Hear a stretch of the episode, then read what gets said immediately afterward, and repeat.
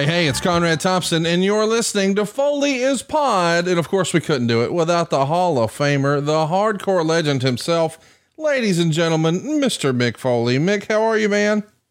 I'm doing great. I have a question to bat around for you guys.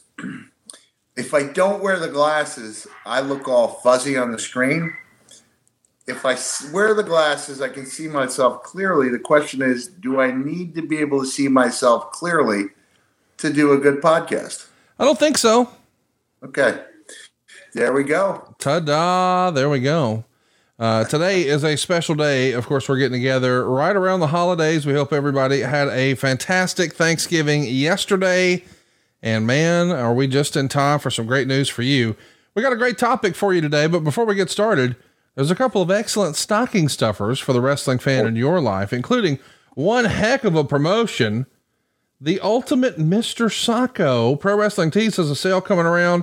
It will arrive just in time for Christmas, and it is a Mr. Socko autograph by Mick Foley. Mick, you guys are doing a pretty cool deal here. No coupons necessary. Tell us about it. Yeah, well, this is, uh, I think, uh, the seventh or eighth year we've done the Socko sale. Uh, first couple were for great charitable causes. I'll be honest, this one's a cash grab. Yeah. Uh, but there's nothing wrong with that. I, especially because you don't just get the sock signed, you get the certificate of authenticity signed. So it's really two signatures and that incredible uh, Mr. Socko keepsake uh, for only $39.99 plus shipping. I believe it goes out almost everywhere in the world, almost every everywhere that uh, Pro Wrestling Tees um, does business, and I love uh, doing this promotion with them. It's been successful each year, and we hope to continue that trend uh, November 29th and 30th. So there you go. Mark your calendars next Wednesday and Thursday. Cruise on over to ProWrestlingTees.com. This perhaps is the ultimate stocking stuffer for the wrestling fan in your life. A Mr. Socko autographed by Mick Foley with a COA, only $39.99. And by the way, I, I, don't know that we're supposed to be talking about this, but I just wanted to give you some props, man. I just saw the graphic. I just saw, I haven't actually held it in my hand yet, but Ringside Collectibles, boy, they have hit a home run with this three faces yeah. of Foley. And we've talked about this a little bit on the program for a while now, but the packaging on this thing exceeded all of my expectations. Going left to right, we've got Mankind and then Dude Love and Cactus Jack. And it's not just the figures in the box but the background for each figure is unique. Yeah. This is really, really cool. I think this might actually be the coolest packaging I've seen yet for a figure like this. Nothing discreet about this package, Conrad. Uh, it's pretty spectacular. It's above and beyond even what I hoped for, and I was really hoping for something great. I'm excited because the Cactus Jack is the first WCW era Cactus Jack. Uh, the shirt was one that my wife made for me. Uh, love the attention to detail. The lifelike deltoids, I think, are the most important aspect. And do you know uh, what I? Where I'm just feel fortunate that uh, when I was shown the initial packaging, which would not have allowed uh, anyone to see the figures uh, I expressed my concern to Ringside Collectibles. I thought that was part of the appeal. And uh, they got back to me in like three days with uh, a mock up that looks not quite as detailed as this one, uh, but one that really made a difference. So uh, you've seen me when I sign stuff. You know, I really, I really want it to look good. And my yes. favorite piece to sign up until now has been the Jakks Three Faces of Foley. And now this will become my very favorite piece to sign, and I hope that uh, some of our listeners will, uh, um, you know, reach out. I wish it was available by Christmas, but I think it uh, you can pre-order now. But I believe it's going to be available in January. Check it out. Ringside Collectibles has it. That's ringsidecollectibles.com. My goodness, what a really cool piece. I'm not normally much of a figure guy, Mick, but this this is different. This is a this is a display piece for me. This is really really cool covers your entire career. And of course, yeah. we've talked about all those different characters. We're going to talk about how maybe you had the chance to switch back to one of those characters in past. But before we do, I thought we should at least touch on something a little topical. it's been pretty controversial over the last week or so. Lots of people buzzing about the Texas death match between Hangman, Adam Page, and Swerve Strickland. They pulled out all the stops, you know, barbed wire and glass and staple guns and blood dripping in each other's mouths. It was wild. Uh, you are a connoisseur of that sort of thing. Did you have a chance to see it? And if not, what have you heard about it? And, and what do you think? I wish I could say I've seen it, but I was uh, driving uh, vast distances over the last uh, week. I think I put on about 5,000 miles in the last uh, two weeks. Wow. So I was uh, real. I was probably in the car when that was taking place. I heard it was really epic. Uh, I'm not crazy about. Not only am I not crazy, I don't think I wish people wouldn't uh, drink each other's blood. Yeah. In any day and age, let alone this one. I mean, heels used to do that. I remember even Tracy Smothers in Japan would do the deal where they, you know, suck the blood out of the opponent's head and spit it into the air. It's like, yeah, maybe that had a time and a place, but uh, that time and place is over. Uh, I just, yeah. Not a knock on the match, just looking out for everybody's safety and knowing that, uh, you know, people are going to uh, possibly emulate uh, what they see on TV. But uh, that doesn't take away from the fact that the guys seem to have a great match and really enjoyed uh, doing it. It was an incredible pay per view. It seems like, seems like AEW always delivers on pay per view. This was no exception, but boy, that violence was over the top. So if you're a hardcore fan or a deathmatch fan, I recommend you check it out. See what all the buzz and the controversy is about. And uh, man, when it comes to hardcore wrestling, I don't think anybody knows more about that than you. Uh, let's talk a little bit about why we're here today. Of course, we've been going down memory lane this year, revisiting a lot of the great moments from 1998. And uh, as we're winding down 1998, I, I, ran across some interesting notes from your book. You actually wrote that you were presented an idea from Vince Russo on September 13th, 1998, a day that you called a fateful day in your career. And in this scenario where Russo came to you, he says, Hey, we got an idea where we could make you Cactus Jack again. Now, this is once upon a time the dream scenario for Mick Foley, Cactus Jack in the yeah. WWE. But sure. You, but you turned it down. Walk us through why you wanted to maintain the mankind character. Man, give me some context here because eventually, obviously, I did become Cactus Jack here. Um, well, you, I, you had done the cactus thing a year prior. September 97 oh. is where we see the debut, but a year later, they're coming to you and, and you sort of want to keep it going. And so you do a promo a couple of days later where you and Vince McMahon are talking, and Vince is trying to convince you to take on The Rock and Ken Shamrock and you tell him, you know, I need a ride and I don't drive, and you legit crack Vince up off camera, uh, this is where we're starting to build towards the Survivor Series. And the reason being um, is the the mankind character was clicking. Yes, it really was, and it, I could feel the momentum. Um, maybe in a way that the writing team can't because they're not on the road every night. Um, I've been told, uh, you know, by uh, the stars of uh, today, you know, the modern day, that there's a big difference between between the audiences on the road at uh, house shows and the audiences at the TV shows. Um, his families don't come as often to the Sunday um, and Monday night shows because of the school issue. Uh, but you can get a feel for what the average, not the average, but you know, the not typical. I'm not using words typical or average in a bad way, right? But what the main, you know, and then that, not trying. I don't know. There's a good word for the uh,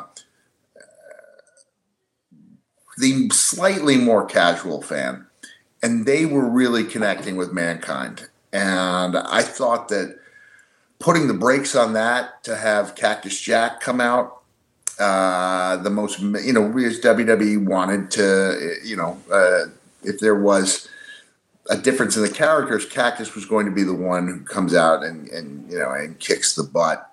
Uh, sometimes so busy kicking butt, Conrad, he forgets to take names. I've seen and I just felt like it wasn't time to do that yet. I, I this might be the same conversation that you know I should brush up on the subjects before uh, they just hit me. But I do like the idea that I'm fielding them, you know, live, which I am. Um, I remember having the talk with Vince, and he would call me a yucky baby face because, in a joking way, because I really was going to bat for mankind and the, the empathy that fans had for him. And especially when I started letting a little of the lighter part of my personality seep into mankind, it just seemed to be a winning hand. And uh, I didn't want to discard it. One of the ideas that I think you point out to Russo is that you might be the only baby face on the roster who likes Vince. And so Vince yeah. is like this despicable heel, but you're still the lovable mankind character.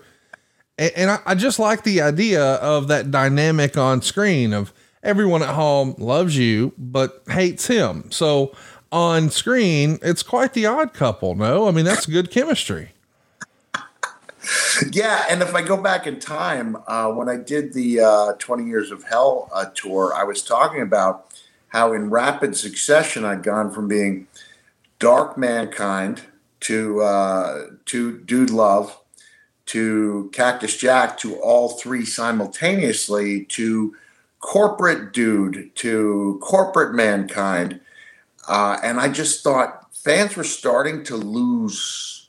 It was too much too soon and I just felt like here I am now. Now it's really building on an organic level. The mankind like semi baby face turn, which wouldn't be complete uh, for a while, but uh, the chemistry I had with Vince was really good, and I just uh, man, there were.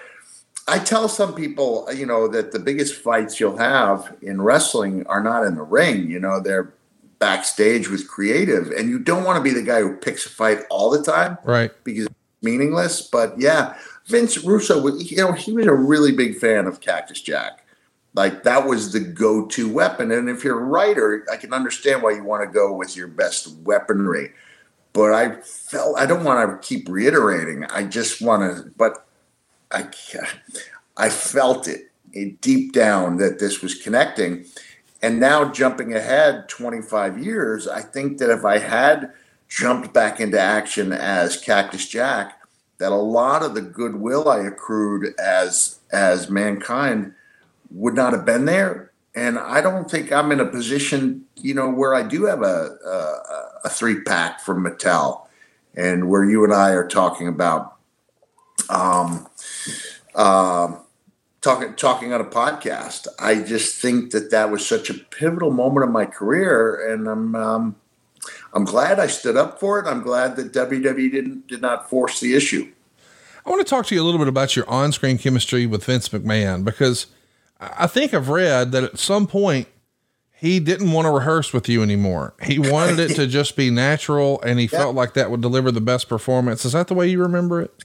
I think so. I mean, I think it started, I remember specifically, uh, this is uh, just a few weeks prior to the, the, you know the birth of Mr. Socko and the the unveiling of Yurple. Yep. Um, at the you know at the at the hospital room, that uh, Vince was being sent into an ambulance where he would later be hooked up to a heart monitor and a respirator for a bruised ankle bone because that's the way we roll in pro wrestling.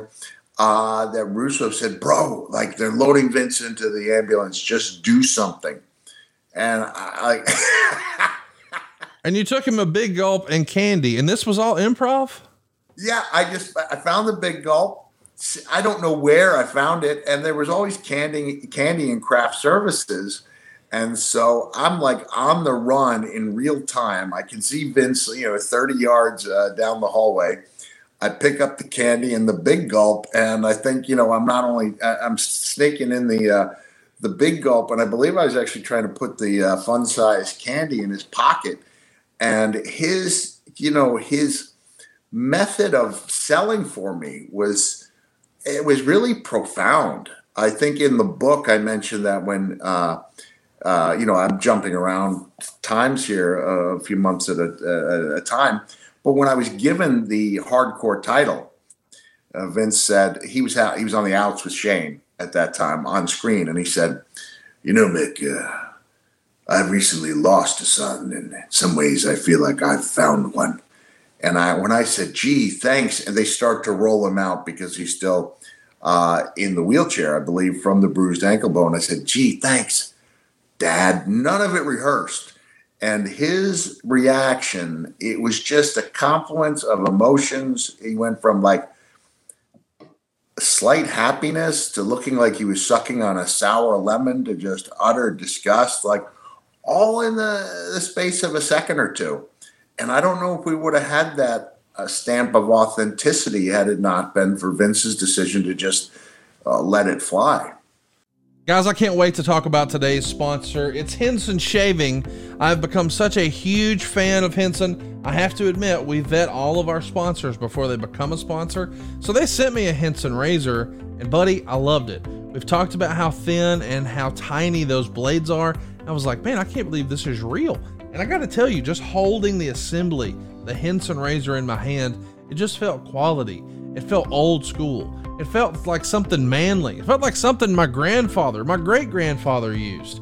It was awesome. And by the way, it gave me the best shave ever. Seriously, I can't even tell you the difference. Uh, but I've been using all the little fancy plastic piece of junk razors down at the grocery store. I didn't think they were junk because they costed a lot. But it wasn't until I was so in love with Henson shaving that I went to buy my dad one. Seriously, I was telling dad about it and he thought, well, how good can it be? And I said, I'm going to get you one. So I went over to the Henson Shaving website, and I'm almost embarrassed to tell you how affordable it was. I thought this was a great product, but I thought it cost three or four times what it does because it feels like this product will last you a lifetime when it's in your hand. This feels like the last razor I'll ever buy. And considering how many blades I got with it, because they're going to send you a freaking hundred blades. So I thought to myself, self, this has got to be a certain number it was a third of what I thought it was. Go see for yourself right now. Henson Shaving, this is not in the copy. Everything I've told you so far is just from the heart. I'm just being sincere here. Reality is, this is not only a better razor, it's also cheaper than what you've been using. Think about that. If it's better and it's cheaper, why wouldn't you do this? You just got to meet Henson Shaving. Let me explain. Henson Shaving is a family owned aerospace parts manufacturer. These dudes have made stuff for the International Space Station and Mars rover, and now they're bringing that same technology and engineering to your face, Daddy. Razor blades are like diving boards. The longer the board, the more the wobble. The more the wobble, well, the more nicks, cuts, and scrapes. You see, a bad shave isn't really a blade problem, it's an extension problem. And by using aerospace grade CNC machines, Henson makes razors that extend just 0.0013 inches. That's less than the thickness of a human hair. It also means a secure blade and a stable blade with a vibration free shave. By the way, it gets better. The razor has built in channels to evacuate hair and cream, which makes clogging virtually impossible. And here's what I love as a businessman about Henson Shaving they want to make the best razor, not the best razor business. That means no plastic, no subscriptions, no proprietary blades, and no planned obsolescence. The Henson razor works with a standard dual edge blade to give you that old school shave with all the benefits of new school tech. And once you own a Henson razor, it's only like, listen up, three to five dollars a year to replace the blades. I can't believe this is real. It's time to say no to subscriptions and yes to a razor that will last you a lifetime. Go right now. I encourage you, I implore you, go to hensonshaving.com slash Foley to pick the razor for you and use code FOLEY, you'll get two years worth of blades for free with your razor. Just make sure to add them to your cart. That's 100 free blades when you head to H-E-N-S-O-N-S-H-A-V-I-N-G.com slash Foley and be sure to use code FOLEY. By the way, if you're curious, I bought my dad copper. He loves it. You'll love yours too. HensonShaving.com forward slash Foley. Before we get to the hardcore title, we should mention one week after he was loaded into the ambulance uh, in, in East Lansing, you're going to be tasked with trying to cheer him up, but you know, we're not really sure what that's going to look like. I guess we should go ahead and address it now. How in the world did you find Yurple? I mean, you didn't just open up a phone book and look for clowns, did you? Uh, I don't know what WWE did, but I mean, it was Russo's idea. I'm almost sure, at the very least, he was the one who presented to me. He's like, bro, you know, we want you to go to the hospital. Uh, and he laid out the idea that, you're going to get thrown out. Your, your actions have to cost you to get thrown out without making it look like those are my intentions. And he goes, uh, you know, we've got, you know, we've got a, a, birthday party clown. And the first thing I said was, does she have the big shoes? And Russo says, bro, she's got the shoes. Oh my God.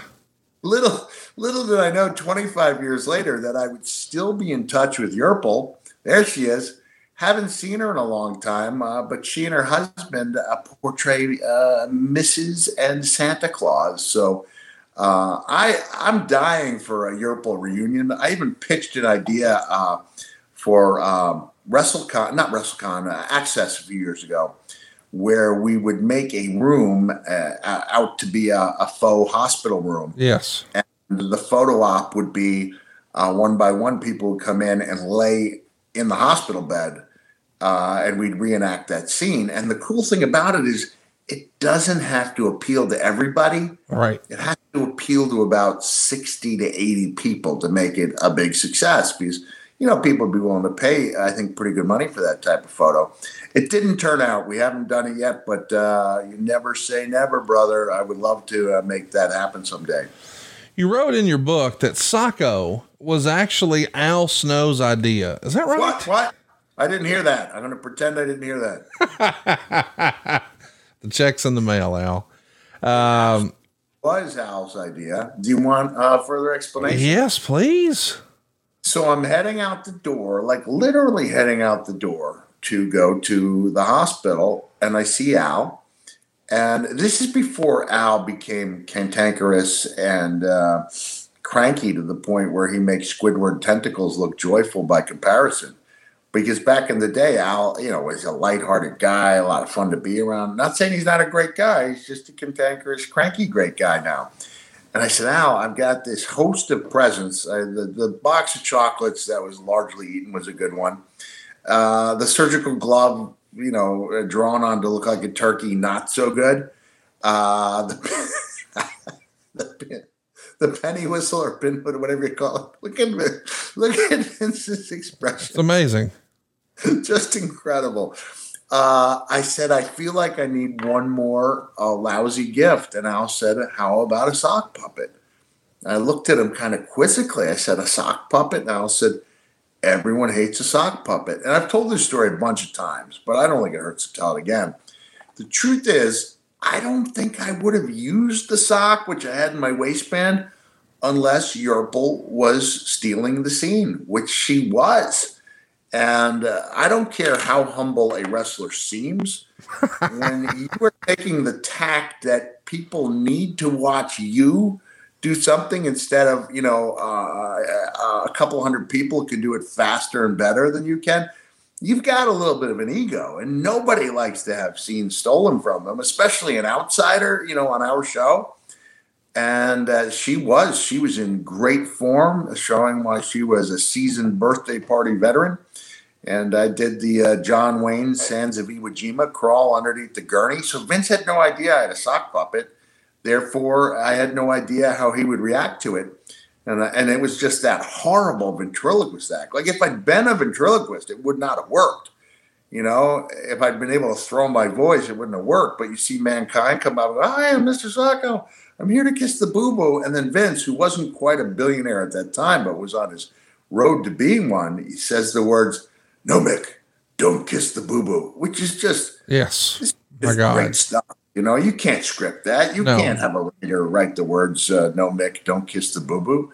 And then I believe I stumbled uh, all my weight on uh, Mr. McMahon.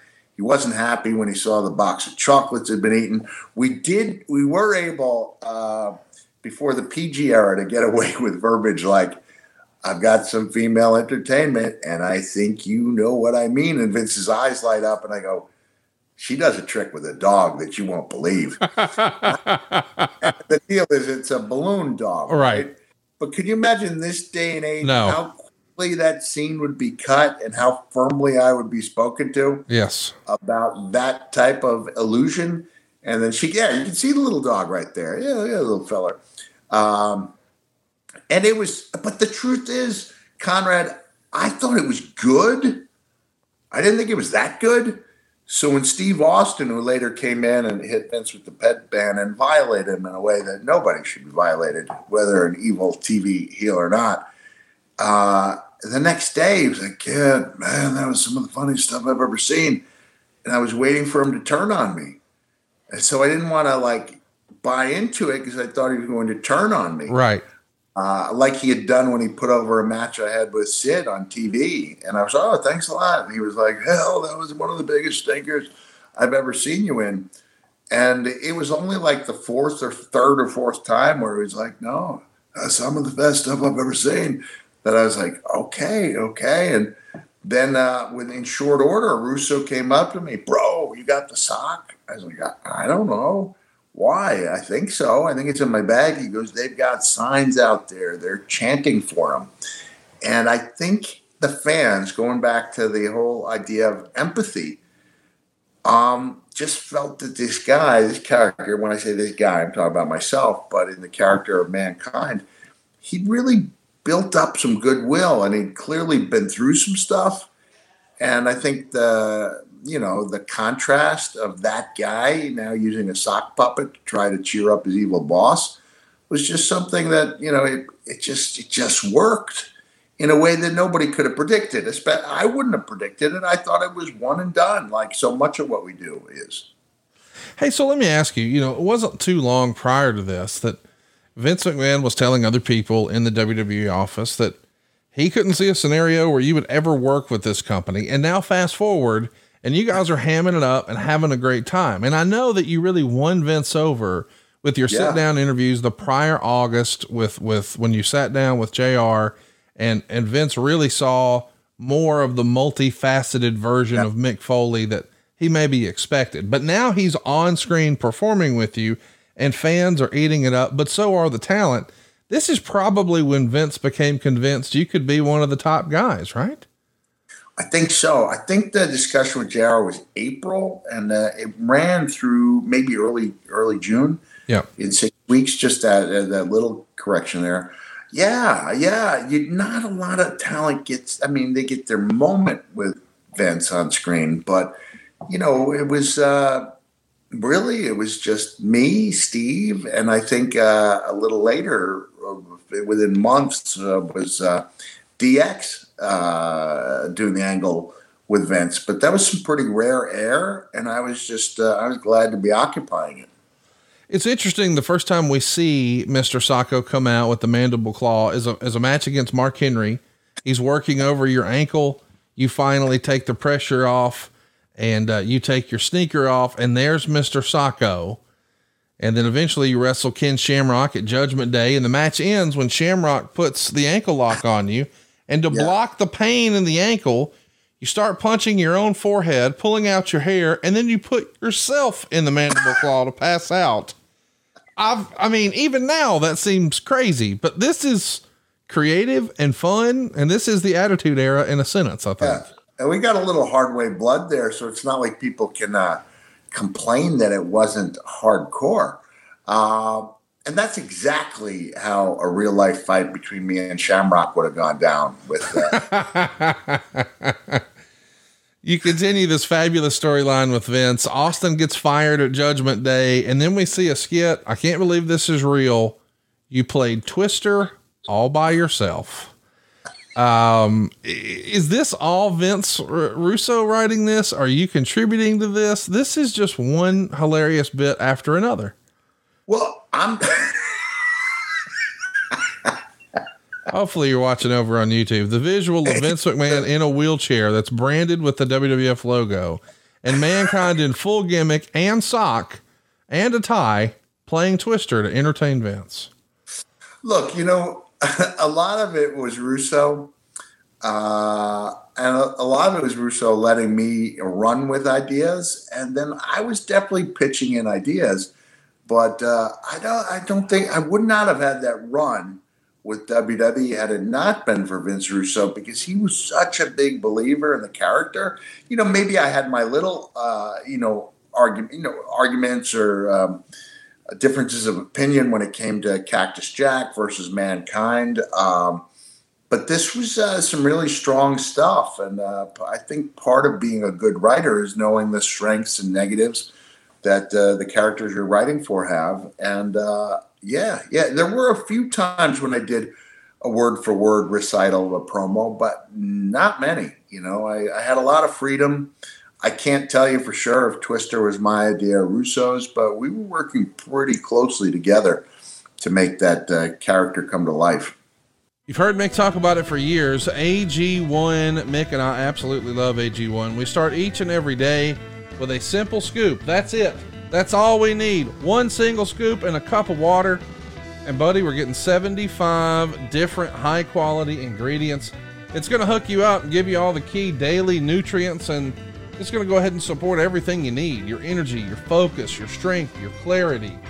This is just a, a no brainer to me. Think of it as like your foundational nutrition product. You know, listen, we all get busy and we wind up, well, I didn't want to do this for lunch, but I don't feel like I have an option, or, well, I know I need to. Dude, this is easy. Just one scoop every single day. You're making sure you're taking care of your most valuable asset, you. You cover all your bases. You're looking for better gut health.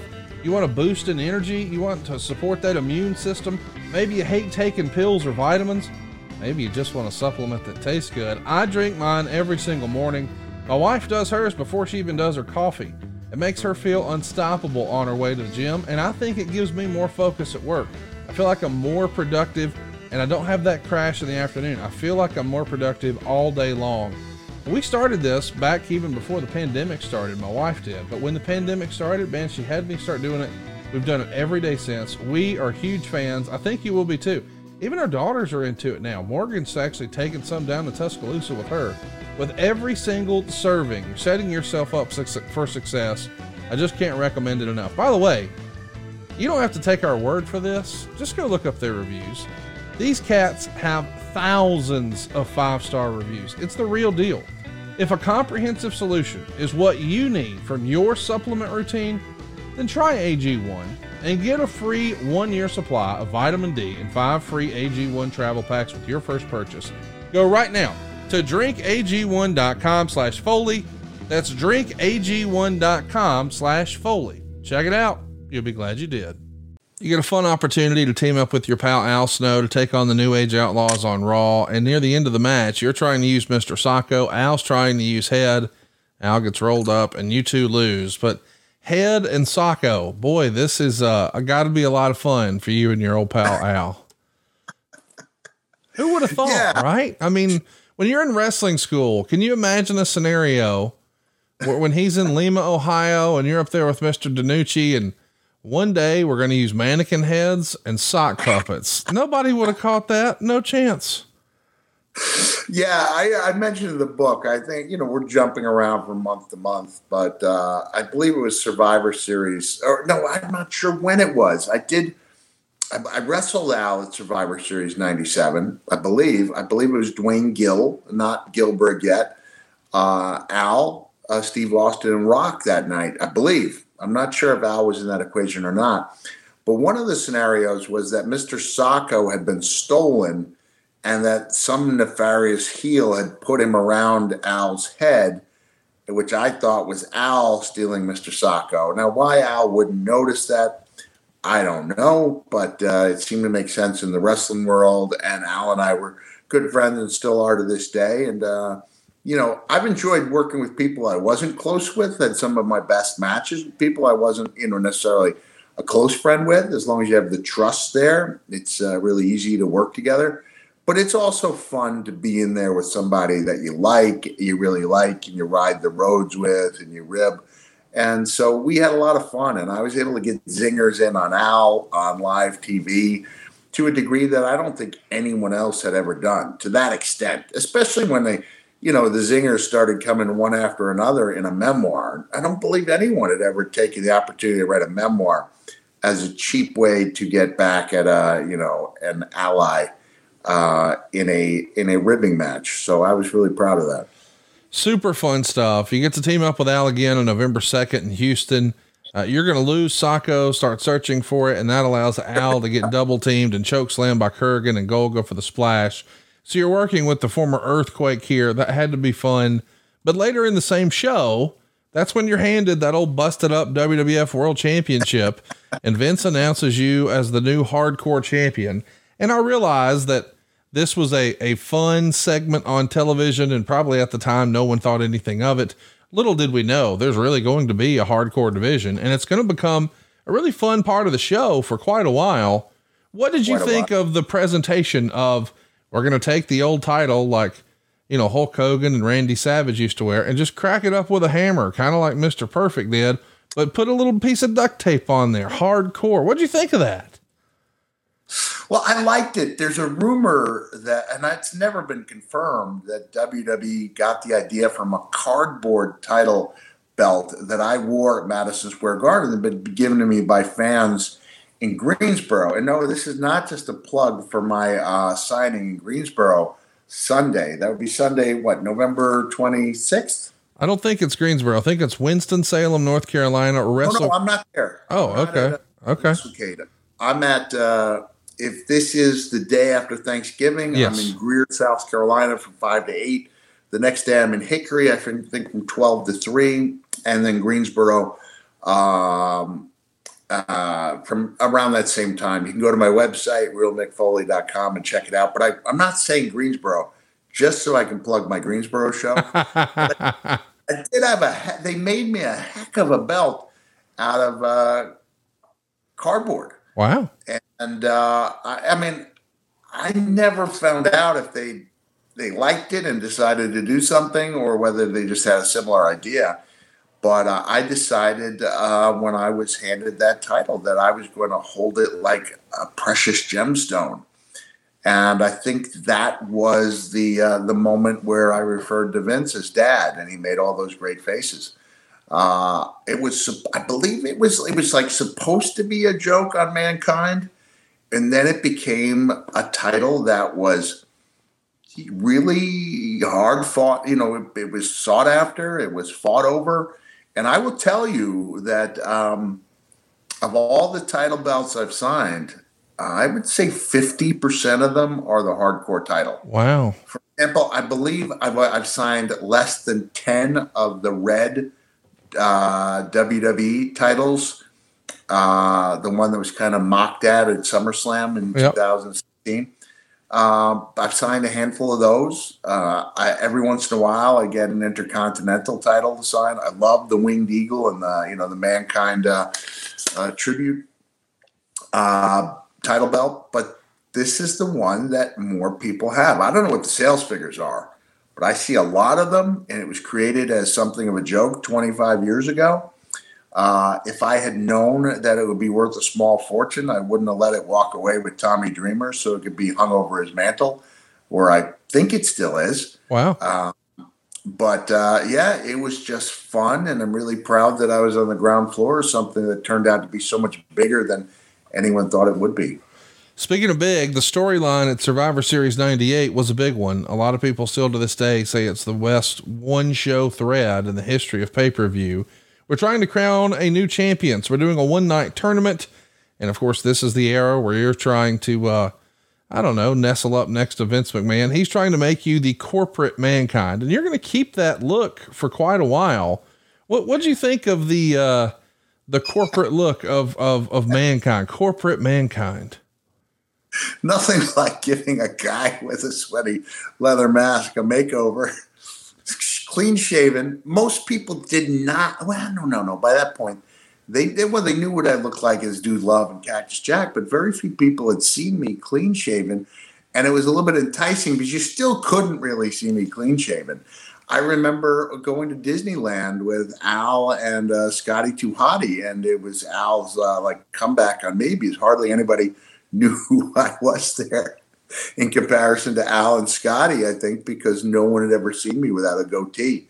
I mean, I shaved it to try to get some heat in uh, ECW. Um, I shaved it, I mean, a little later in uh, 99 when I went on a family vacation so that I wouldn't be noticed. But uh, this was, I thought it was great. You know, I'm, I'm pretty tough on my own body of work. But so when I say I thought it was great, I, I, I mean it. Uh, not only the clean, uh, uh, you know, the clean shaven look, but also the the manicure. and the tuxedo. So fun. Russo told me to go out and get a suit, and I came back with a. T- a tuxedo, a corporate mankind tuxedo. And you see there, you're holding the hardcore title. You're going to take on Ch- Ken Shamrock for the hardcore title. You get the win with a little help from the big boss man. And uh, then you wind up hugging dad. And you get this look of Vince's face changing, and it's just tremendous. Look at Brisco. Oh man, it was just, just great stuff. You know, it was. I just.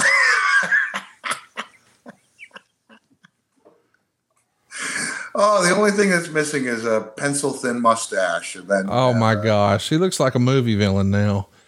Uh, so you schedule you're scheduled to take on a mystery opponent in the first round of this Survivor Series tournament to crown a champion, and Vince McMahon does uh, not fail you. He's uh, he's looking out for you. The mystery opponent is Duane Gill. Of course, we're telling the story here that he's doing whatever he can to make sure that you become his corporate champion. The second round match is against Al Snow. He's going to steal Socko from you. There you go. Yeah. Okay. The third round match is the one that maybe has been forgotten about, but it has one of the best stories ever. You're wrestling Stone Cold Steve Austin. You guys are going at it. The ref goes down. Austin hits the stunner. And here comes what we think is a babyface referee, Shane McMahon, sliding in. He counts to two and then gives Stone Cold the double bird. And this is where it gets interesting. Boss Man's supposed to be there for the finish, but he never shows up. Tell us about what's happening in that match. Yeah, I think I said in uh, in uh, "Have a Nice Day" that he was he reminded me of uh, I believe it was Blitzen who was lost in a snowdrift and missed out on the Christmas Eve journey. In my favorite uh, children's book of all time, "The Happiest Christmas," which coincidentally enough I just sent out today in the mail uh, as one of Santa's official representatives. I sent it to one of my favorite singers uh, Margo Price, so that when her daughter opens it up, the storyline of this is that Santa presented this to Buddy Elf Christmas, Mm, I like 1976. So there you go. That's I love that story, and that's what Boss Man uh, reminded me of. In the same way that Blitzen was forlorn when he realized he missed out on Christmas, the Boss Man just forgot his cue, which resulted in Brisco using one of the worst chair shots in history. But in his defense, Steve had the, had the bad neck, Yes. and because it wasn't in the cards, he was using one of those folded up cushion chairs with the hinges. Uh, it's one of those worst case scenarios. Yeah, that- well, it wasn't folded up. Let me tell you. Uh, But but he, it is a love tap. I think Bruce Pritchard has called this the Tink heard round the world. Yeah, and now the reason I'm not wearing my uh, tuxedo pants there is they literally ripped in half. Not planned, but I did have the wherewithal uh, to plan for a worst case scenario, and I put the brown tights under there because trust me, you know, like when Ric Flair gets stripped down to his BVDs, it's funny. It wouldn't have been funny if I got stripped down and revealed that I was uh, growing a cottage cheese factory underneath my uh, Oh wow. My uh, tuxedo pants. So I'm lucky that I did have, uh, I did plan for the worst.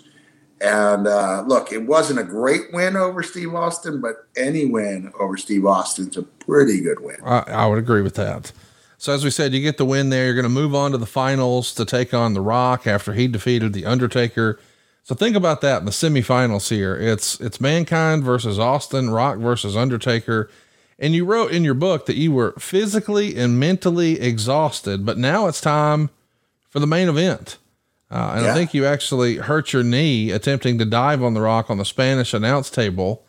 Um, what do you remember about that main event match here? I mean, this is such an incredible show, and an incredible story, and you know the the big callback to the prior year at Survivor Series, and they've screwed you. So the people's champ, because people are in love with the people's elbow, and he's the baby face, and you're trying to warm up to the evil Vince McMahon. They screw you in the process. They crown him as the new corporate champion. What'd you think of the the story, the match, the performance, and and, and how were you physically after the show? Well, yeah, I'd forgotten that I was banged up, but I, uh, you say I said I was, I believe what I said. Uh, yeah, that that elbow, yeah, it definitely has some ramifications. Uh, I think the only thing I was worried about is whether they would accept a double turn um, because The Rock was so incredibly popular. And this guy had just come on. I mean, just uh, I don't know if anyone's ever uh, him and Steve maybe with parallel like trajectories. They almost like straight into the air, you know, and it wasn't like a linear chart. I mean, these guys just took off like rockets. So I think that was my one concern was whether people were going to accept me as the good guy, even though they were leaning in that direction. Uh, WWE had done a great job of setting that table. But uh, if it had been anybody, if, it, if he had turned without Mr. McMahon, I'm not sure it would have worked as well. But it definitely did work. And then we were off to the races with matches in, uh, you know, the uh, December pay per view, January pay per view, February pay per view, and a handful of TV matches in there. Coming up on the 25th anniversary of the the I you know the I Quit match, uh, which was you know uh, memorable, not really pleasant, but really memorable. And so it did work. It really, it really did. And, um, you know, in a business where it's uh, both a sprint and a marathon, um, it was a really good, uh, you know, career move for both me and Dwayne Johnson. Super fun to think about that fun night, you know, the, the people's eyebrowed events. And then that's when we know, wait a minute, and he's crowned the champion, but it is the one year anniversary of the actual Montreal screw yeah. job at Survivor Series. And I know you felt so strongly about that. We've covered that in the archives. Were you at all hesitant to sort of lean into that story for this show, or by that point, were you comfortable with it? I think I was comfortable. Yeah. Yeah. I, I think I was. Um, I'd like to be able to say I wasn't, but I think I was. Um, I mean, Bret had, you know, Bret had landed on his feet. Oh yeah. Um, you know, it was, uh, yeah, Bret had landed on his feet, and he was doing well. I mean, really, you know, Bret Hart, the real, the best Bret Hart's the WWE Bret Hart. Bret Hart. I love Bret Hart too. I mean, she was a hell of a hand. the next night on Raw, the uh, the Stooges and the corporation they're on a quest to find you. It ends up with you beating up Pat Patterson, Gerald Brisco, and Sergeant Slaughter down in the boiler room. I mean, when you're working in a program with the champion, fresh off of a couple of main events and a lot of screen time with Vince, in yeah. this era, you're still very much. How great is that? If you're watching along with us, you see you see they're wearing shoulder pads and Kentucky football helmets. Mister uh, Sergeant Slaughter's got his old gear on. It's quite a look. You've got to be yeah. feeling like in this era where you're still paid on the houses and things like that. Hey man, I, I'm in the main events. I'm working with the champ. Did you think, hey, maybe I'm going to be in next year's WrestleMania main event? Was that on your radar at this point? Do you think?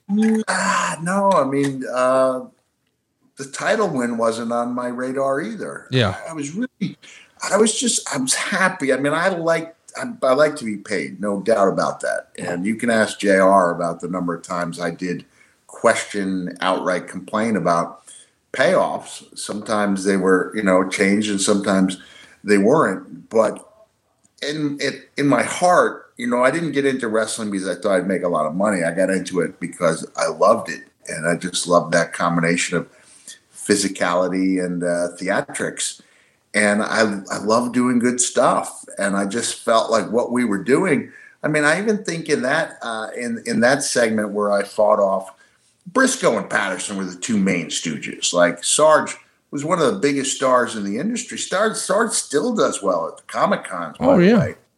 Uh, and Sarge was one of my like people who cracked the door open for me to get into the business because I was able to give him MSG VHS videotapes at a time when very few people had those type of things. He even signed a, uh, you know an autographed photo to my uh, college girlfriend. You know, uh, take care of Mick, and that's an order. Uh, wow! And here I'm just you know this is I guess yeah it's granted it's 13 years, but it's still Sergeant Slaughter, and I remember. Uh, quoting uh, Bill Murray's character John Winger from Stripes, where I said, "I'd like to take a big swing at you, Sarge." while I'm dueling the, uh, uh, you know, and Pat, Pat, for people who don't know, Pat Patterson was one of the all-time great workers, yes. just like an incredible wrestler. Um, and I'm having a chance. And Brisco, you know, Brisco of the Brisco brothers, these guys are legends, and I'm holding my own in a three-on-one with them, and uh, getting to share the screen with those guys, uh, which I really loved. You know, well into my uh, WWF commissioner days. Guys, by now you've heard about Blue Chew on our program for a long time. Mick and I are big believers in Blue Chew, and we want you to try it. Sincerely, this isn't just for guys who have a problem. This is for guys who are trying to leave a lasting impression, for guys who want to enhance their experience. Think about it as PEDs for your PENIS. Blue Chew is a unique online service that delivers the same active ingredient as Viagra and Cialis, but in chewable form and at a fraction of the cost. You can take them anytime, y'all, day or night, so plan ahead or be ready whenever an opportunity arises. And the process is simple, guys. It's three steps. Number one, you sign up at BlueChew.com. Number two, you'll consult with one of their licensed medical providers. And once you're approved, number three, you'll receive your prescription in just a few days. Blue Chew's tablets are made here in the USA. They're prepared to ship directly to your door. And by the way, it's in a discreet package, so don't worry about the mailman knowing your business, okay? The best part, it's all done online. That means you get to skip the awkward conversations. You don't even have to go to the doctor's office. There's no waiting in line at the pharmacy. It doesn't get any easier than this. And I've never recommended Blue Chew to someone and they came back and said, it didn't work. Everybody's like, hey man, uh, thanks for the pro tip. So if you could benefit from extra confidence when it's time to perform, chew it and do it, y'all. Let's have some better sex, shall we? We've got a special deal for our listeners. Try Blue Chew free and use our promo code Foley at checkout. Just pay $5 shipping. That's bluechew.com. The promo code is Foley to receive your first month free. Visit bluechew.com for more details and important safety information. We thank Blue Chew for sponsoring the podcast. Super fun era for professional wrestling here, and certainly in your career. The next week, we're going to see you take on Bossman and Shamrock in a three way for the hardcore title. That sounds like a three way, but really it's a handicap match because they're both in the corporation. Bob Holly and Scorpio of the Job Squad are going to come out to make the save, and it's actually Al Snow who's going to hit Shamrock with head to help give you the victory. And the next week we see you take on Bossman in a ladder match for the hardcore title. This is the same episode where uh, Shawn Michaels returns as a, a heel and a commissioner, and you wind up losing the hardcore championship to Bossman after Rock's interference. And uh, yeah, it's kind of weird that you don't ever actually hold that title again, but you're kind of most no, known no, for I it. I never did, just that one time. Yeah. Compare that to like, uh, I think Brisco held it 37 times. Uh, Legit, I think Raven held it more than a dozen times, which I think is just fast. I mean, there would be so many times where it would change hands on the same night. And this is really uh, in your rearview mirror because now we're looking at the big title. But before we get there, you fly over to England for a special UK only pay per view, Capital Carnage. Uh, you got Steve Austin, Undertaker, and Kane in a four way match that also includes Vinnie Jones. Um, Raw on December 7th has you teaming up with Steve Austin to take on The Rock and The Undertaker. And you're working most of the match until it turns into an all out brawl, and Bossman and Shamrock handcuff you to the top rope. Meanwhile, The Undertaker is going to, well, I guess we'll call it sacrifice Austin on what the WWE would call a symbol A symbol. Uh, what what did you think of this angle when it was happening, and did you foresee any problems with this presentation? Personally, I I didn't see it, but I could see why other people would. Right. I mean, uh, just in general, you know, uh, crucifixions are are not going to go over well.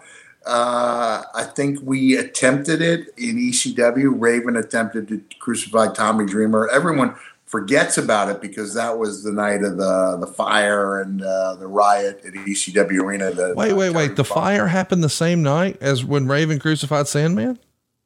Uh, um, was it Sandman or was it Dreamer? It was Sandman. And I heard that was the night that Kurt Angle was there. Was that the same night as the fire? Kurt, I hmm, you know, that is we might have to look up and see if there were two crucifixion angles. I thought it was Dreamer because I think the Sandman thing took place after I left for WWE, but I'm not sure. Uh, I think it's so forgotten that no one even remembers it. And I can tell you, somebody was in a court of law for six days, that that tape it disappeared. You know, I don't know what happened to it. Uh, the next pay per view we've got on the docket is Rock Bottom, a pay per view named after The Rock, and he's the world champ, and you're getting a title shot, but it's not the main event. Austin and Undertaker in a buried alive match was, but still, you guys get plenty of time in your title match 13 minutes and 32 seconds. You're going to get the win, but Rock retains the title because it's a DQ.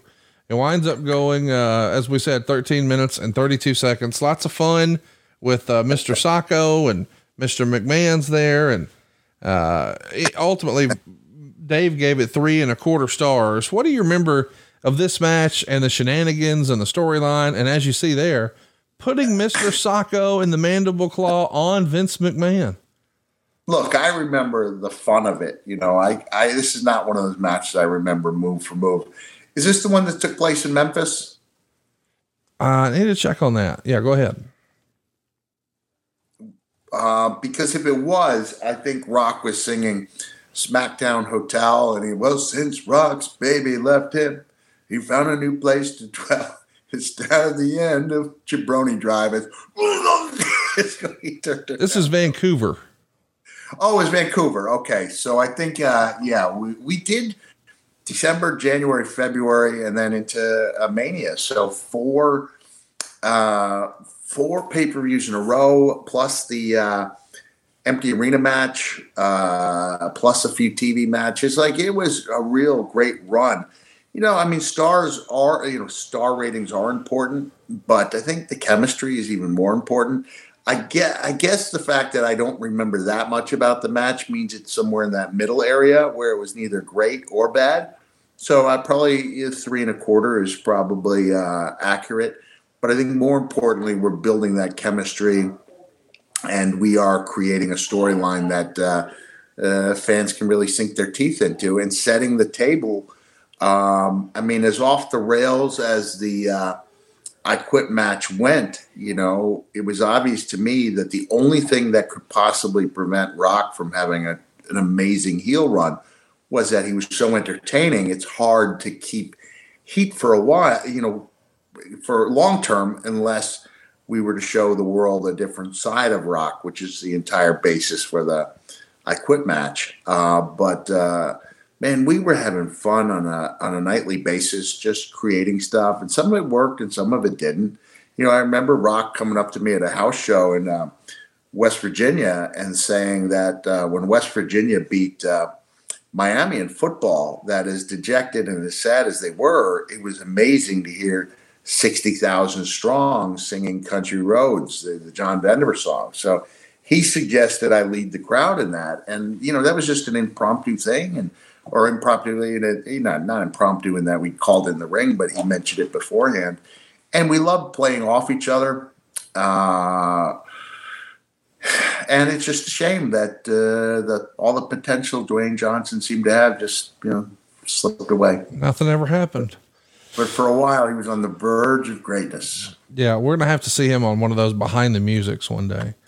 Uh, so you take on Kane on Raw the next night, but when Vince McMahon walks out and says, "If you want to fight, meet him in the parking lot," so you attack Vince and wind up shoving him in the trunk of a Lincoln Town Car.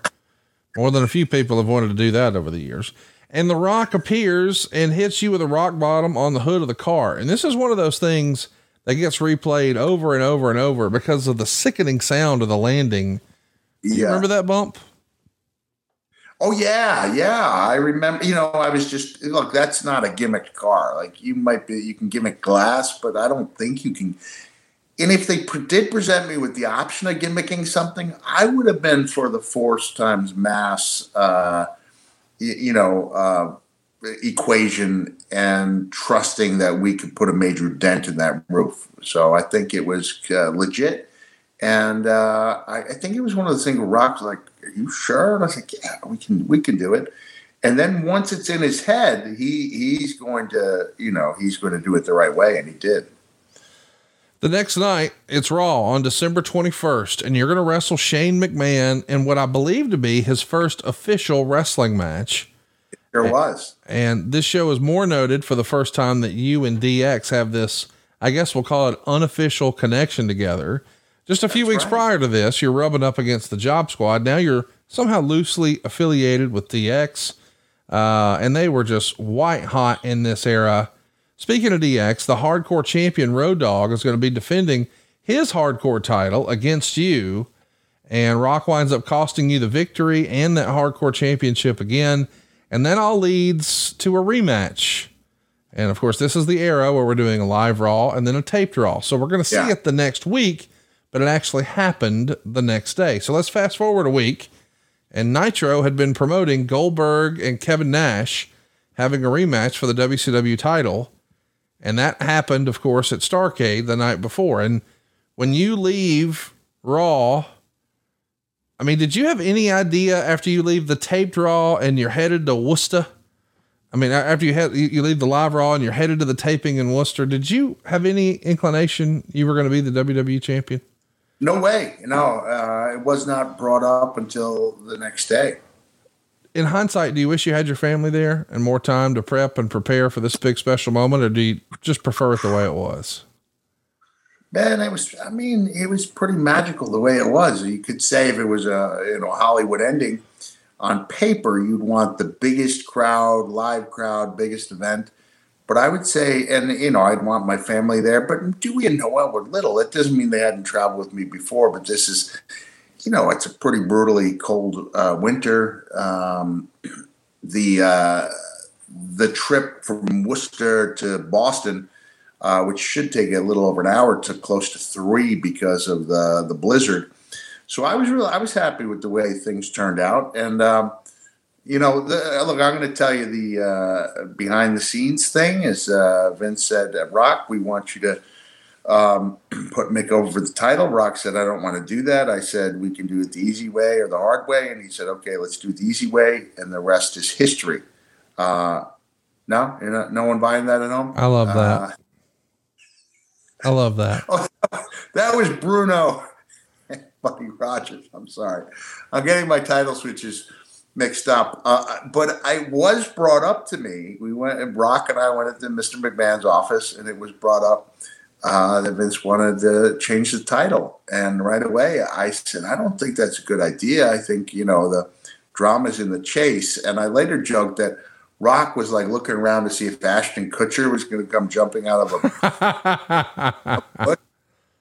As a general rule, wrestlers don't turn down opportunities to become WWE champion. No. But I never based my, the success of my career on being that guy uh, because, A, I, I, I didn't think I was that guy, and I'd certainly been told for many years that I would never be that guy. Uh, and so I didn't put my stock in it. You know, I put my stock in uh, the feuds and the promos and uh, trying to elevate people while I got, you know, my own characters over. And uh, I have to tell you, I'm glad that Vince pushed for it because, um, uh, man, you know, it was a storybook ending. It was better than a Hollywood ending. It uh, changed the scope of my career, especially in the way sorry for burp, in the way that people within the business saw me. Um, that overnight, I think I went from being a dependable, you know, top tier, I say the word journeyman affectionately, uh, to being someone who was seen as a really big star. And that was overnight. And we would not have had that without the, you know, the blessing of, uh, eh, you know, Tony Schiavone and the Butts and Seats call. So I'm really I'm really grateful for the way it all went down. I'm like I said, maybe on paper you could have made a more perfect uh, title victory, but if it had been perfect, then we would have had none of the butts and seats, none of the five hundred thousand uh, either people or channels changing uh, within minutes, and, and uh, the trajectory of the Monday Night Wars, and therefore wrestling history was uh, changed because of that night. Naked Mind Yoga Plus Pilates is a brand new fitness and wellness studio owned and founded by Brandy Rhodes. The physical studio in Roswell, Georgia offers yoga and Pilates reformer classes plus childcare for clients all under one roof. That is truly unique. And it makes Naked Mind the only yoga or Pilates studio of its kind in the entire Atlanta area. For those of you who aren't local to the Atlanta area, Naked Mind has an app so you can get moving with yoga and mat Pilates classes led by Brandy and a hand-picked group of established yoga and Pilates instructors. It's a fantastic way to try yoga and get into a new fitness and wellness program. Yoga is good for the mind and the body making it one of the leading wellness practices in the world today. You can find the Naked Mind app on Apple and Android devices and enjoy $10 off your first month or retail when you use the code CONRAD10. Naked Mind Plus Pilates online at nakedmindstudio.com. That's nakedmindstudio.com. We're going to talk about it. The show starts with you wrestling Triple H in a Royal Rumble qualifying match. Shane is the special guest referee, and Shane is going to fast count you to give Hunter the win. Hunter's not happy and decides to give you a bit of a New Year's gift and pedigrees him into the mat. And then you uh, you uh, go ahead and lock in an abdominal stretch on Shane to try to force Vince to give you a match with The Rock for the title. Yeah. Um, and as as you mentioned on the other channel, they're doing such a big job of promoting their big match with Nash and Goldberg. And you wrote in your book, I knew Vince's corporation and DX had kind of taken me in as their little buddy would be surrounding the ring. And I wanted to make sure they didn't fight until the time was right. I'd seen way too many similar situations end up in disaster because of an overzealous ringside onlooker. And I wanted to make sure that the momentous occasion didn't suffer a similar fate. I had barely even a chance to wish The Rock good luck when his music played and although the situations were completely different, I felt just like I had before my King of the Death match finale in Japan. I just wanted to get through it. Is that the way you remember yep. it, really? Yeah. I mean, I'm glad you gave me the refresher. Uh, but if I wrote it that way, and when I wrote it, it would have been just a year after the fact, right? I did yeah. most of the writing, uh, you know, uh, finished up in the summer of 99. So yeah, I'll I'll go with my own memory at that time. First of all, when you say abdominal stretch, it sounds kind of wimpy, but uh, the abdominal stretch is an offshoot of the amateur wrestling uh, guillotine cross body ride because I needed to find a hold that worked, that is legit, that looked legit, that would allow me to hold a microphone and yes. talk it's not easy to do that. And so I mentioned uh, on TV, I said, here's a little something that Coach Jim McGonigal taught me. And he was my high school wrestling coach who had actually known for years earlier before I took up amateur wrestling. And I was a babysitter to his kids. He's a guy I actually did a, you know, a, uh, a public speaking uh, a piece on as a college freshman as the person I looked up to the most because he battled back from – leukemia and was a real, real great guy, great, great dad, great coach. And uh, by that point, he was retired from teaching, coaching wrestling. I believe he was coaching golf at a different high school. And he told me he got more recognition in the days that followed that episode of Raw than he did in 25 or 20 years of coaching. So I was glad to throw that in. And I was glad to show a little bit of, just a little bit of uh, amateur scientific uh, wrestling knowledge, uh, but it worked. Shane sold the heck out of it, and uh, Rock and I really did not have a chance to say anything but good luck. And by that time, I think we trusted each other to act and react. And I don't think it will go down in the history books as one of the great title matches of all time. But I'm a moments guy. I really am. I'll take the moments over the matches any day in a best case scenario, have them both in the same at the same time. But uh, this was moments. Really, there were some things that you could never predict, like when I hit the uh, uh, the stairs and they ended up tipping over and falling on my head, and then Rock wore me out with the chair to you know, which just made a a great cacophonous uh, racket and didn't really hurt me. Uh, but uh, it's nothing that was ever practiced. It's nothing that I've seen done unintentionally uh, before or since, and just added to that aspect of uh, you know, you know just um, realism. I think it came across as being a pretty realistic struggle. There's lots of discussion about the way wrestling used to be and the way it is today. I want to recap something you wrote here because I think uh, it really sums up what you just said. You wrote, We had engaged in better bouts before and we would engage in better in the future, but this night was special. Too many wrestlers think the secret of a great match is to line up as many great moves as possible and run them off A to Z. That may be great for them, but it takes out the factors that make the match turn into magic emotion, and spontaneity. Our title match may have been lacking in choreography, but it was filled with emotion and spontaneity, and as a result, it felt magical as it unfolded. Yeah, I'm going to stand by that. I think as we've talked about that in a, a variety of different ways, and I'm still going with the magic over the uh, the big moves. And you know, that's my one continual knock on the current product is that fans have been conditioned to think the only way there's only one way to have a great match, and if you don't hit big moves with ultra close uh, false finishes, that you're not having one of those. So I was, and I honestly, I just don't think physically I could have a move set that uh, could compete with the top guys of this era but it wasn't as important as the spontaneity and uh, the willingness to believe in a little bit of wrestling magic.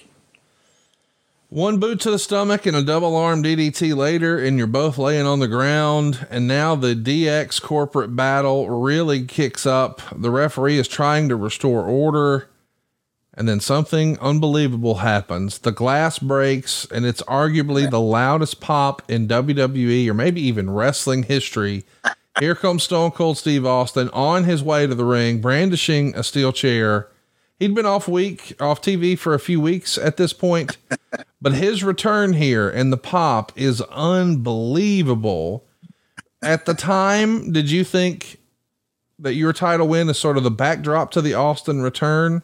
did it take away from your win or is it all a great story and a great moment as you said no no I, I, mean i'll readily acknowledge that my victory only received the second loudest pop in a 20 second time span and i'm okay with that i yeah. don't think it took away from it at all i mean you know you put the same factors into play uh, at any other time and maybe it'd be like he couldn't win a title on his own he needed steve austin or anyone else with a steel chair I could see why that might affect uh, someone's uh, look at uh, at that match. But at the time, it seemed like a great idea, uh, and I think history bears that out. Yeah, I, I, think Steve was happy to be a part of it.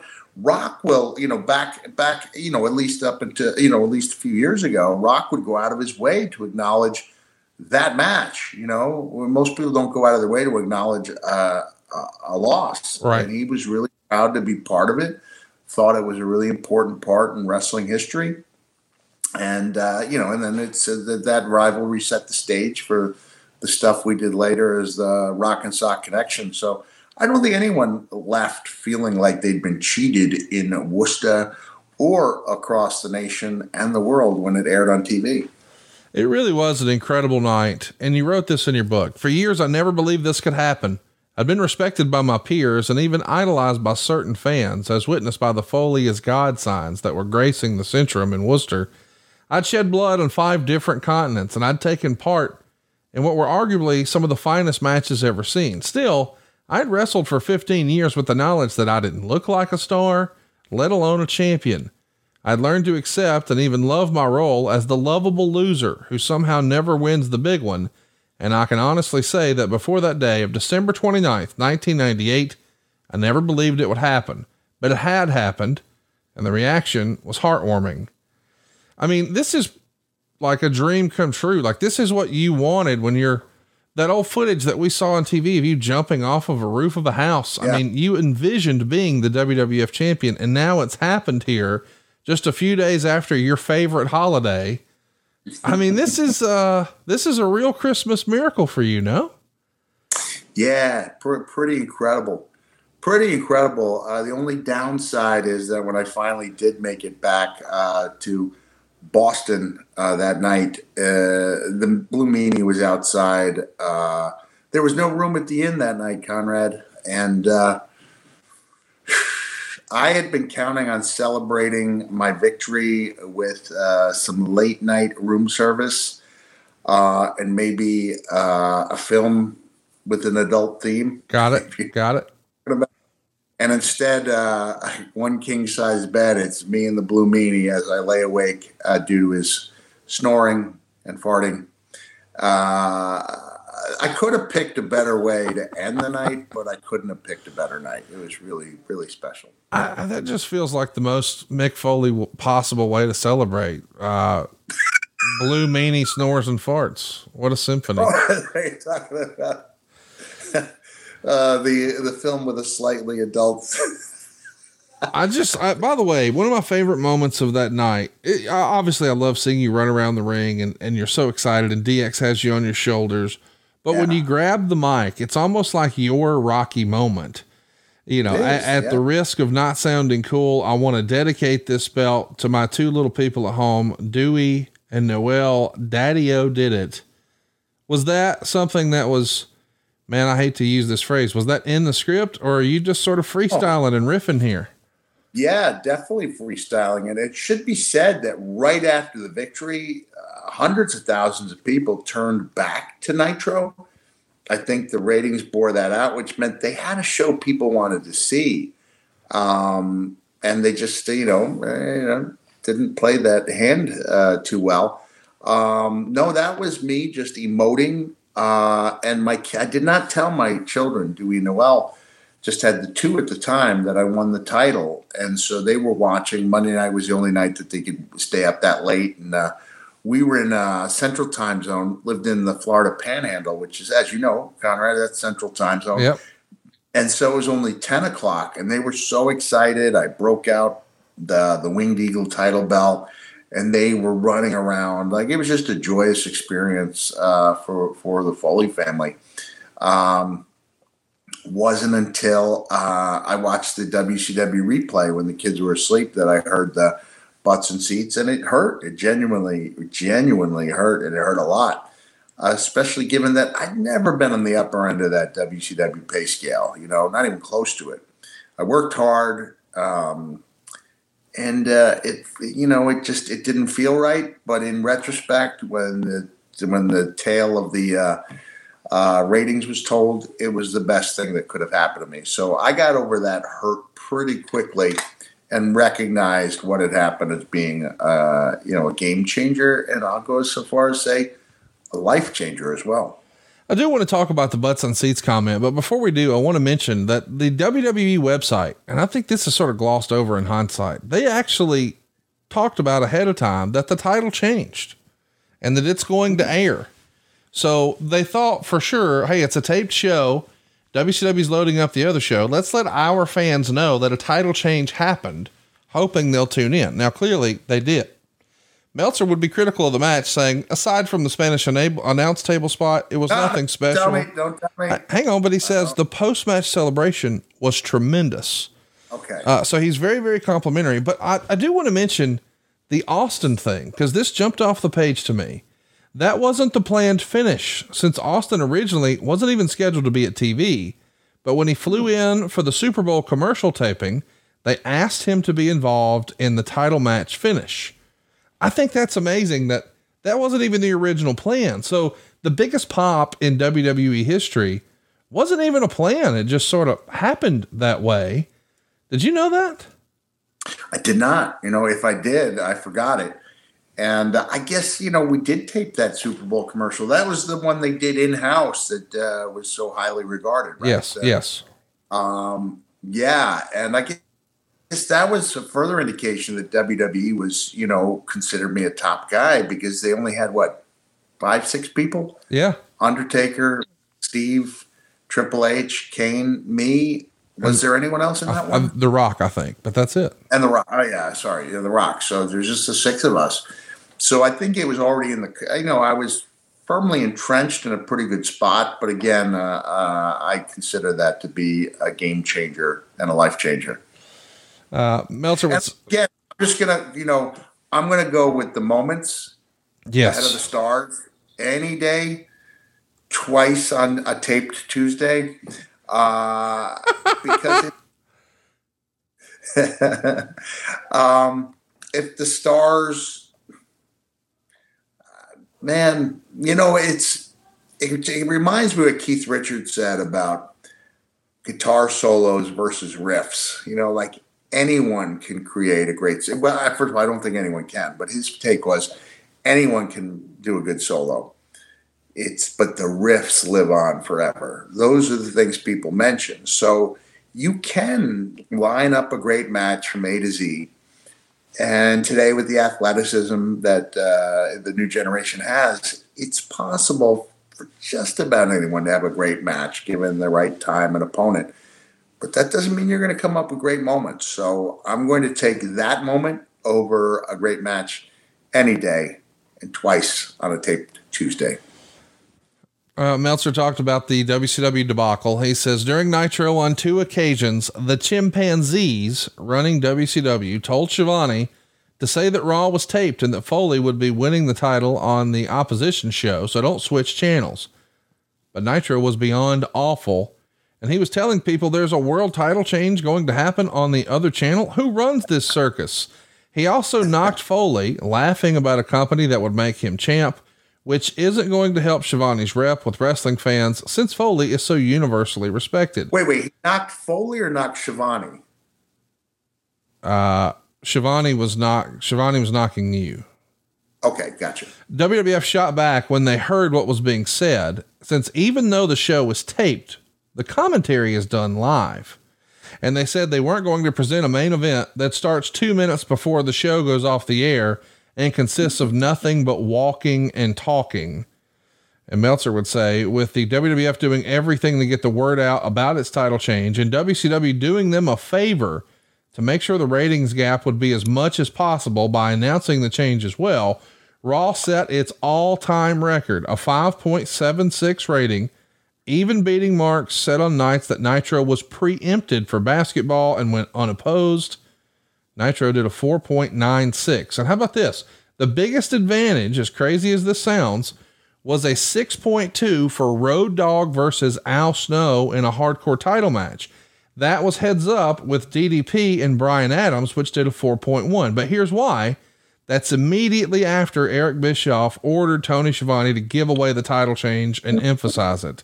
So it led to approximately 375,000 homes switching the channel from Nitro to Raw, which is obviously the exact opposite of what they expected. Man, what a great moment this is in your career. You're beating The Rock, who's the biggest movie star in the world. You've got DX, arguably the hottest act in wrestling at the time, running around the ring. Here comes the surprise run in with the biggest pop of all time.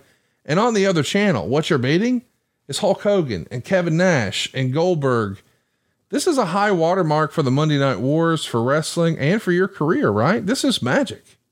Yeah, it sure is. And I want to mention that uh, uh, Michael Cole was he was really good on the call. Um, he was really in the zone.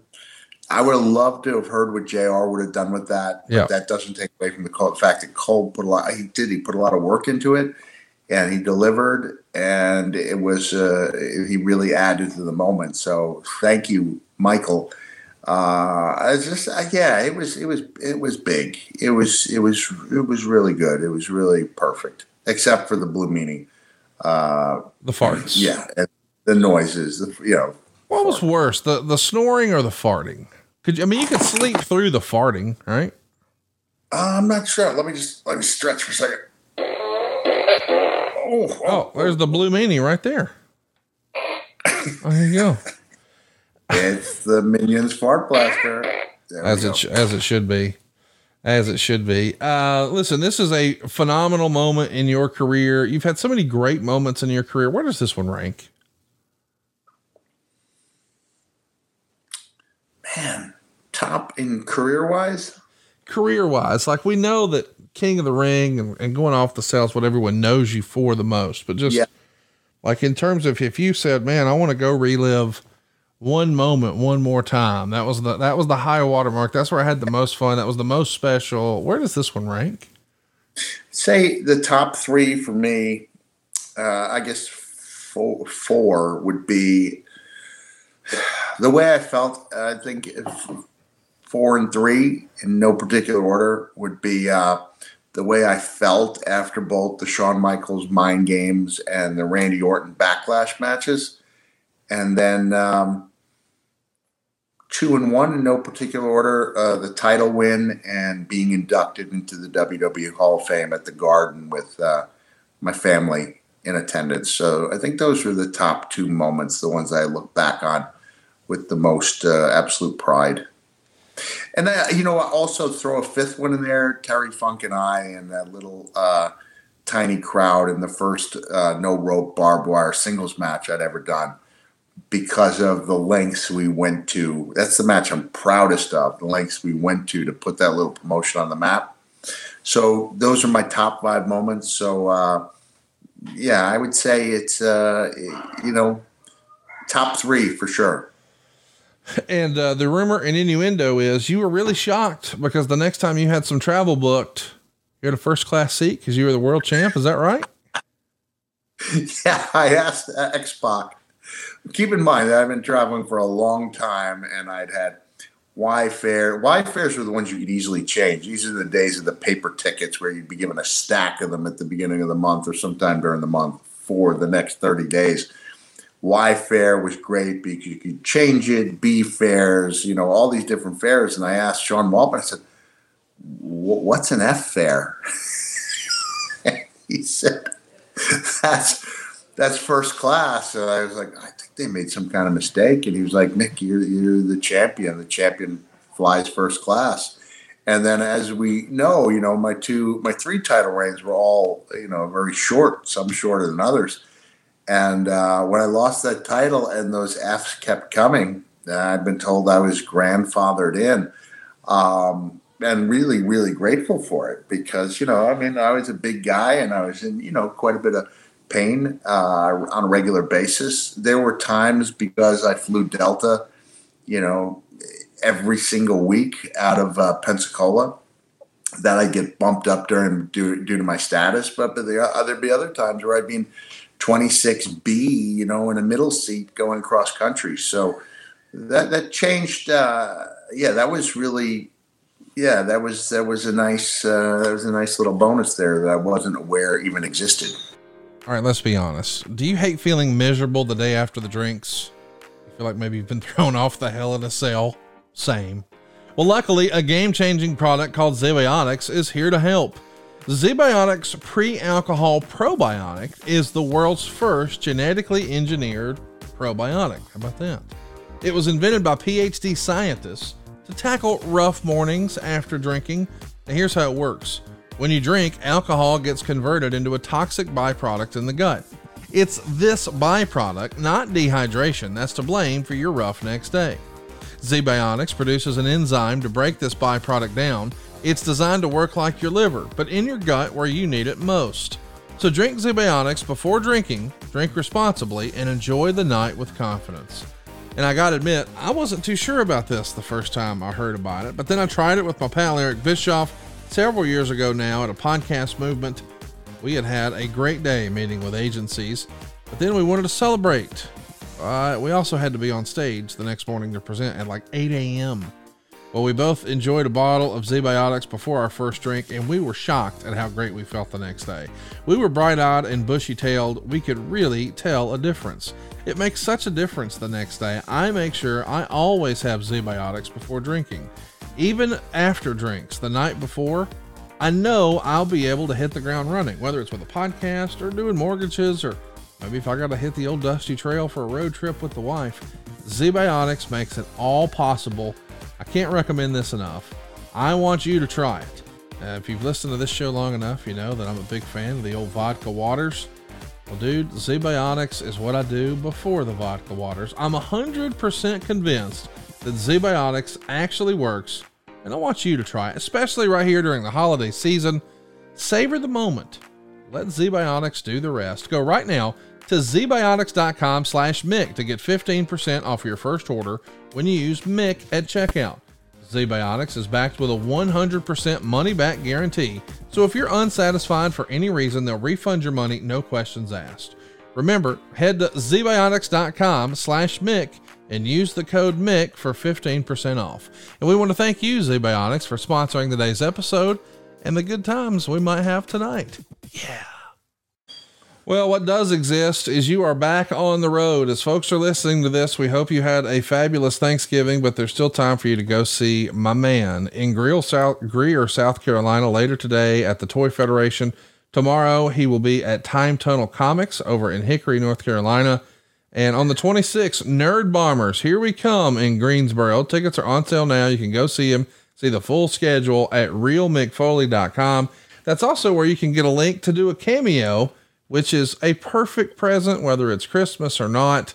You've got more than 5,000 five star reviews on Cameo, more than anybody else in the category. Check it out right now. It's cameo.com forward slash Mick Foley.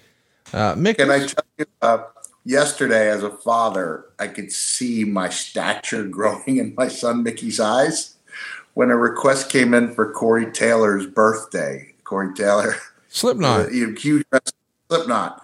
Uh, so yeah, yeah, uh, it's really cool uh, to do that for Corey. But uh, I go all out for all of them. This is a question I have for you guys. All right, I'm going to put it out there for the holidays. You know, my the price is fairly steep. It's 149. I think it's pretty good given all that I put into it. Do you think I should have like a two tiered pricing system? So maybe a, a, more, you know, like a more straightforward one to two minute video along the likes of what other guys do, other men and women uh, do uh, in the one to two minute range, and then do the second option, the 24 hour option, which is going to be in that four minute range for the 149. Is that something you think people would be interested in, or is that convoluted? No, I do think people would be interested in it, but we got to have fun with what we're going to name the tiers. Do you have ideas for okay. the names of the tiers? Not yet. Uh, you're you're mm. pretty good hmm. at that, right? What do you think? So, should uh, should the lower tier be um, the Job Squad tier, the half ass tier, the Al Snow tier? What should the Curtain Jerker tier? I don't know. Main event tier. It's not going to be half ass, or you know, I guess I'm allowed to say that word um, because I will put everything I have into those one or two minutes, but you won't get the multiple characters, the collection of songs, and people might be like, "Good, I don't really need that." Uh, what I want is something that's going to make people smile. And when you look at the re, you know, the reviews for some of the people who do the more basic things, people are thrilled with them. They're like, yes. "Wow, he over he outperformed expectations," and I'm like, "Really? Like, not that I quote Miz that often, but." Really, really, you know, uh, but I think most people will be happy with the shorter one because the truth is, around Christmas time, uh, especially a couple a few years ago during the pandemic, it was like a full time job. You know, it was a six seven hour day thing, and uh, I kind of envy uh, the guys. You know, uh, I'm not knocking James Buckley, who's a British uh, actor who does 25 of these things a day, and they're funny, but he hits four catchphrases and boom you know, uh, he's done, and people are really happy with it. Yeah. And so, I'm, you know, I can hit my catchphrases, throw in a little dude or mankind oh, without the and I think most people will be uh, pretty happy. So uh, let's do it. Here, here's what you do: call the first one "Cheap Pop." Yeah, there you go, the cheap pop. Yeah, cheap right, pop. Yeah, I love it. And then, the, and then this, the other one is the Three Faces of Foley. So cheap pop and Three Faces of Foley coming your way in time for the holiday season. Conrad, uh, Cactus Jack the mankind and dude are easy characters to characterize. Cactus just an old guy with a wig. Uh, Two and a half faces of Foley. Whatever Maybe I'll, it's the championship. The we'll work on it, but I do like uh, the cheap pop for uh, ninety nine, and then if you want to go a little further, I'll co- we'll come up uh, the three of us.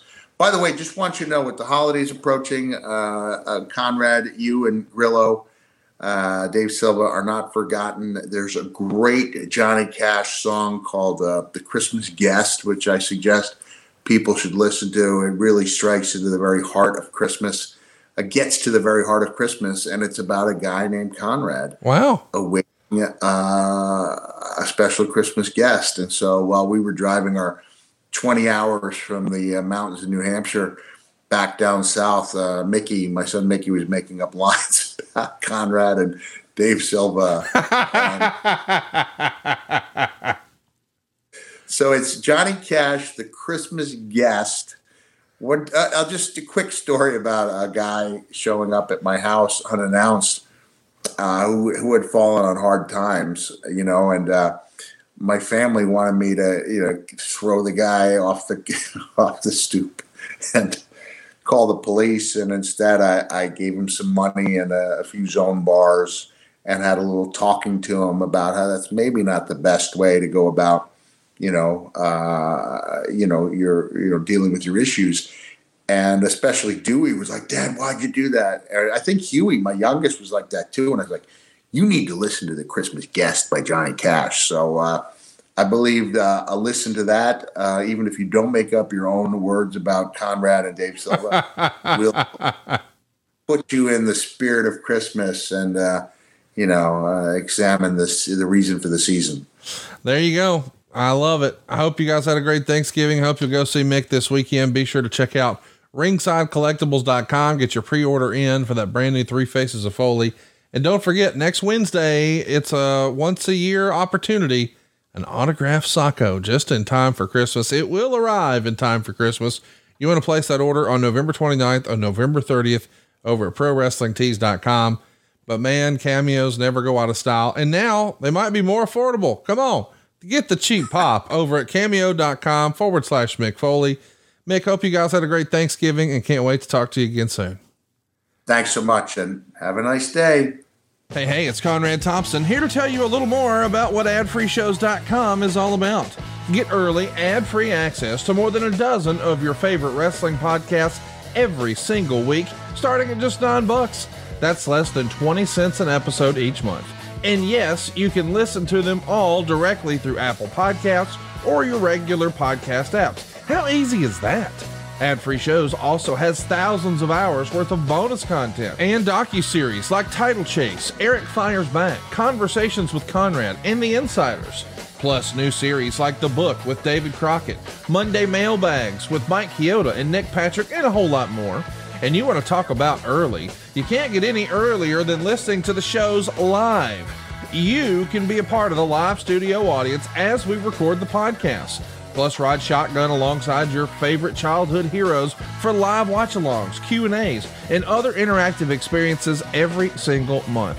Come on now, see for yourself what thousands of other wrestling fans from around the world have discovered that adfreeshows.com is the best value in wrestling.